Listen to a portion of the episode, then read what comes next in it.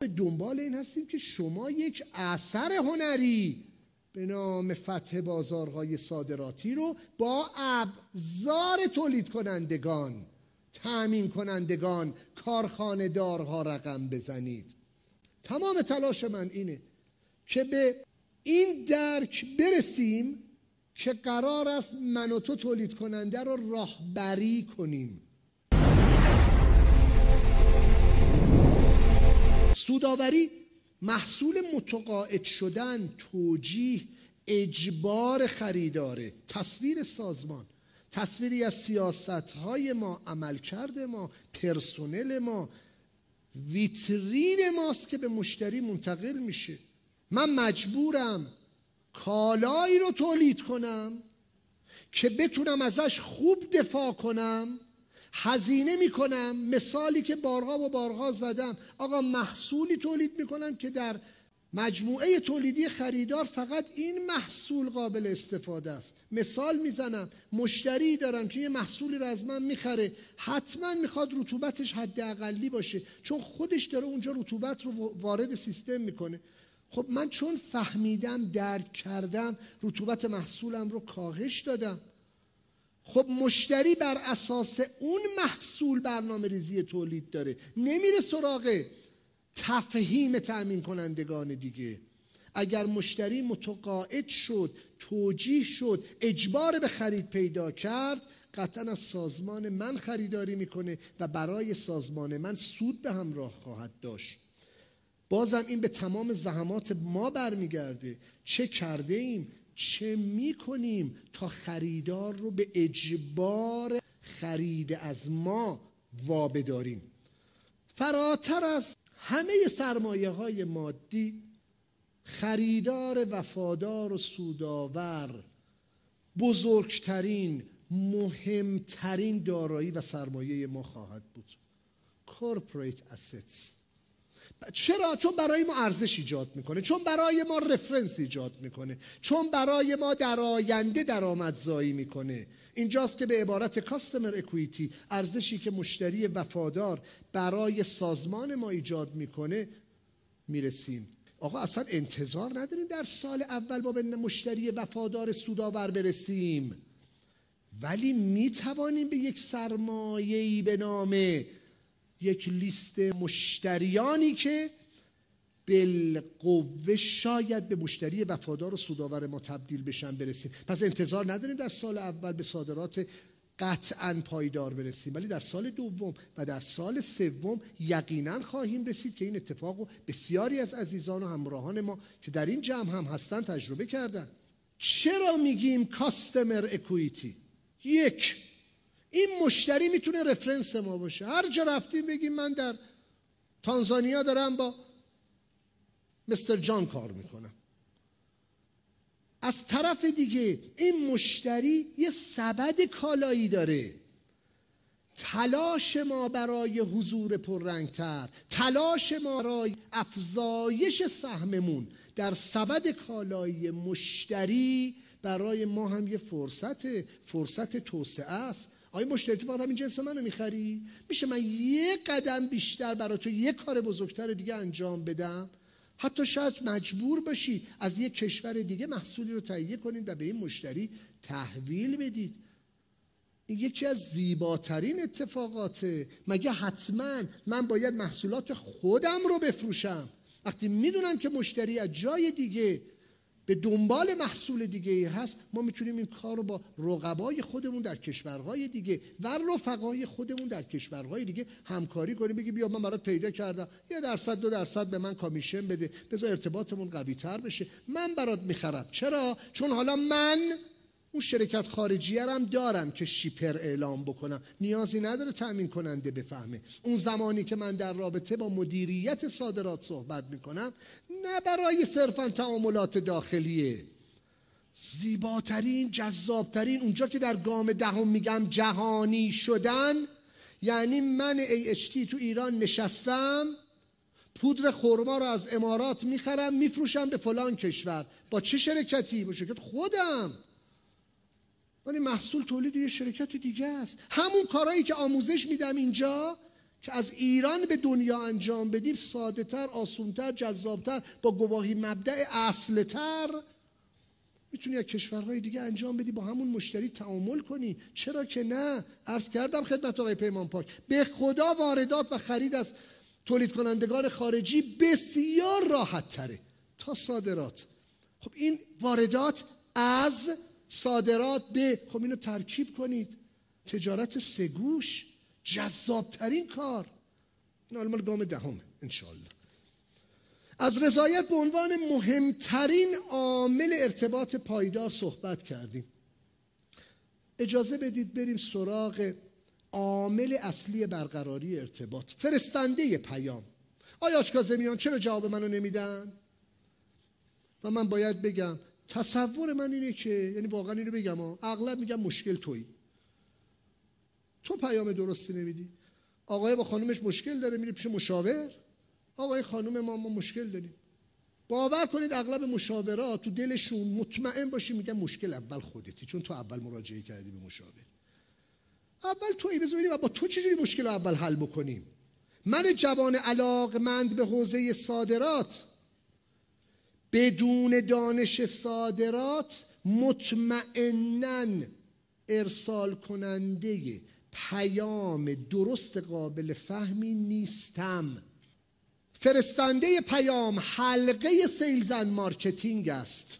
ارتباط بین تامین کننده تولید کننده با وارد کننده. با وارد کننده ای که در بازار حضور داره. قراره به بازارهای صادراتی ورود کنیم دیگه. صادرات به زبان ساده یعنی چی؟ فروش بازاریابی فراتر از جغرافیای کشور خودمون. غیر از این که نیست. مهمترین عاملی که این اتفاق مبارک را می‌تواند رقم بزند من هستم. منی که یک نفرم در ابتدا. اون نبات ریزم که تو اون آب شکره افتاده قرار دیگرانی رو به خودم جذب بکنم. اولین سمت من به عنوان یه فردی که قراره فعل صادرات را رقم بزنم حلقه sales and marketing ه. در گذشته و متاسفانه همچنان برای صادر کنندگان سنتی این حلقه sales and marketing یعنی واحد فروش و بازاریابی. ولی به ادبیات محمد امین حاج کاظمیان حلقه sales and marketing از اول تیم تضمین کیفی شروع میشه. دوم تیم تحقیق و توسعه و سوم تیم تضمین کیفی. من اعتقاد دارم تیم تضمین کیفی بهترین مدافعان بهترین فروشندگان محصول تو هستند برای همین بارها به این مطلب اشاره کردم. اگر قرار است در نمایشگاهی حضور پیدا کنم تیم تضمین کیفی من به عنوان تیم فروش من اول حاضر میشن. به این پس دقت کنیم اول تضمین کیفیت. تضمین کیفیت دانشه. اول تضمین کیفیت. تمام داستان از این حلقه شروع میشه. بازاریابی و فروش. ولی نه هر بازاریابی و فروشی. این حلقه نیاز کلیه صنایع است. رابطه بین عرضه و تقاضا. عرضه در ایران به وفور داریم. سنتی غیر سنتی. ماشینالات جدید ماشینالات فرسوده. اغلب تأمین کنندگان اغلب صاحبان ایده. 99 درصد تمام کسب و کارهایی که وارد مسابقه بزرگ کارآفرینی میدون میشن. بالغ بر 6 هزار نفر تو نوبتن. فروش فروش فروش. همه نیازمند این حلقن. تمام شرکت های دانش بنیان. همه با همه. حتی مشاورین کسب و کارها. به فروش که می‌رسن گیر می‌کنن. روی موضوع فروش. چون فروش جدی ترین مشکله. همه به این حلقه نیازمندن چرا؟ چون خلق پول می‌کنه خلق ثروت می‌کنه اشتغال زایی می‌کنه هزینه ها رو پوشش میده جریان تولید رو می‌سازه جریان سرمایه گذاری رو تعریف می‌کنه. ما در صادرات سنتی همواره میگیم من و سازمانم چه داریم؟ برای اون بازار پیدا کنیم کجا بفروشیم؟ در صادرات مدرن میگیم بازار چی می‌خواد؟ تا ما بر اساس اون تولید کنیم. وقتی صحبت از صادرات سنتیه آنچه داریم رو میفروشیم سه شخصیت هم بیشتر نداریم. یا یه کاسبیم. من بچه اینو تعریفم بگم. کسب و کار با کارآفرینی فرق می‌کنه ها. حالا عزیزان دیگه قطعا اشراف دارید. اغلب عزیزان ما کاسبن کسب و کارن.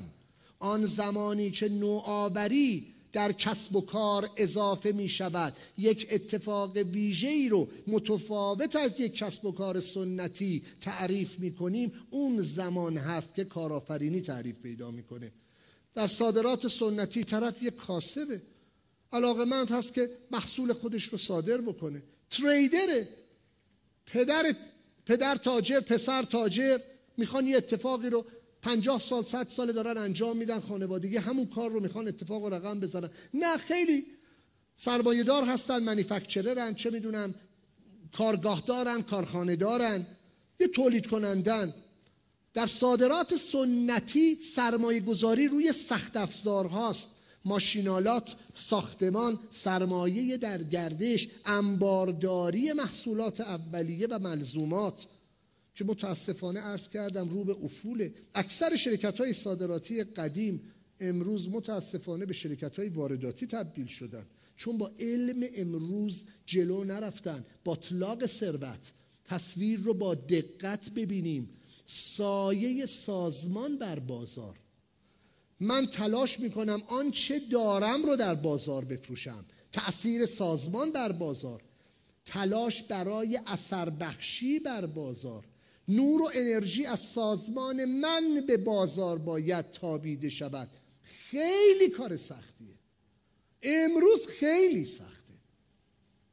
ببینید صادرات سنتی که بر سخت افزار سوار است صادرات سنتی که سرمایه دارد امروز خیلی سختتر از آن چیزی است که من در ادامه دارم میگم. فروش سفال.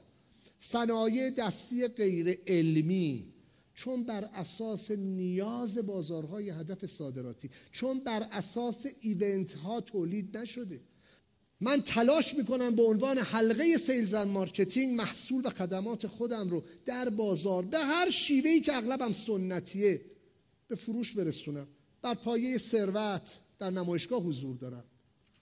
وبسایت پول میدم برام می‌زنن. ارائه نمایندگی ولی اگر در خودم تغییر ایجاد نکنم قطعا ممکن است یک صادرات موقت موردی داشته باشم. ولی مطمئن باشید به صادرات پایدار تبدیل نمی شود. پس اصلی ترین تلاش من در پویش ملی صادرات تفهیم این حقیقته که هنر صادرات از سرمایه گذاری و تولید جداست. دو دانش متفاوت.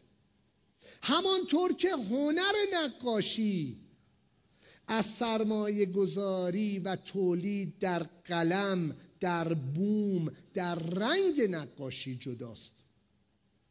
نقاش از ابزار بوم و رنگ و قلمی که تولید کننده تولید کردی یک اثر هنری رو ایجاد می‌کنه. ما به دنبال این هستیم که شما یک اثر هنری به نام فتح بازارهای صادراتی رو با ابزار تولید کنندگان تأمین کنندگان کارخانه دارها رقم بزنید.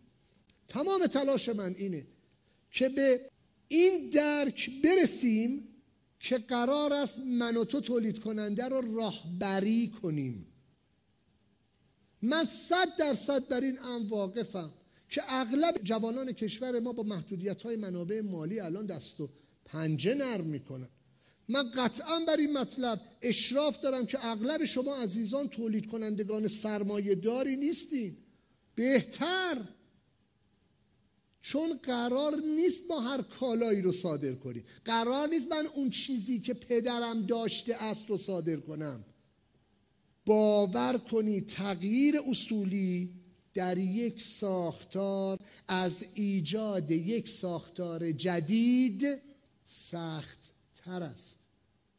مشاور بیارسی 8 سال 9 سال پیش از لندن اومده بود کارخونه رو بهش نشون دادیم.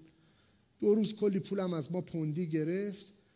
اومد به من گفتش که آخر وقت که دیگه داشتیم سوار هواپیماش می‌کردیم گفت امین یه چیزی در گوشت بگم. گفتم بگو. گفت میشه این کارخونه رو بذاری کنار. یه کارخونه از اول کوچولوتر بسازی؟ یعنی چی؟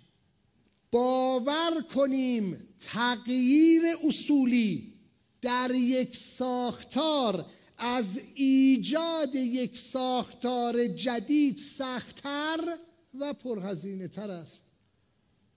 یه چیز کوچولوتر بساز بر اساس استانداردهای امروز بساز. جمع کنین. سرمایه گذاری هایی که قبلا کردید. پس من خوشحالم که جوانان ما با محدودیت های منابع مالی دست به گریبانن. وگرنه همتون کارخونه ایران خودرو رو الان داشتید. واقعا با داشتن کارخونه ایران خودرو می‌تونیم به صادرات برسیم. من خوشحالم که سرمایه نداشتم.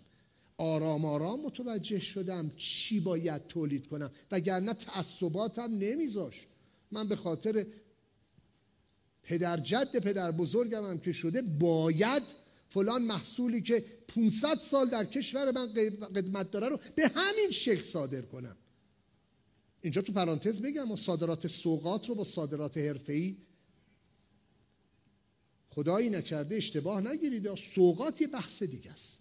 اون به سنت ها به رسوم به آداب ما برمیگرده. سگمنت بازارش هم فرق می‌کنه. در صادرات سنتی من آنچه دارم را در بازار میفروشم. در صادرات محمد امین آشکازمیان و پویش ملی صادرات من مطالعه شده من عالمانه. بر اساس آموزه ها انتخاب کالا می‌کنم انتخاب محصول می‌کنم تا انشالله به بازارهای هدف صادراتی پایدار ورود کنم.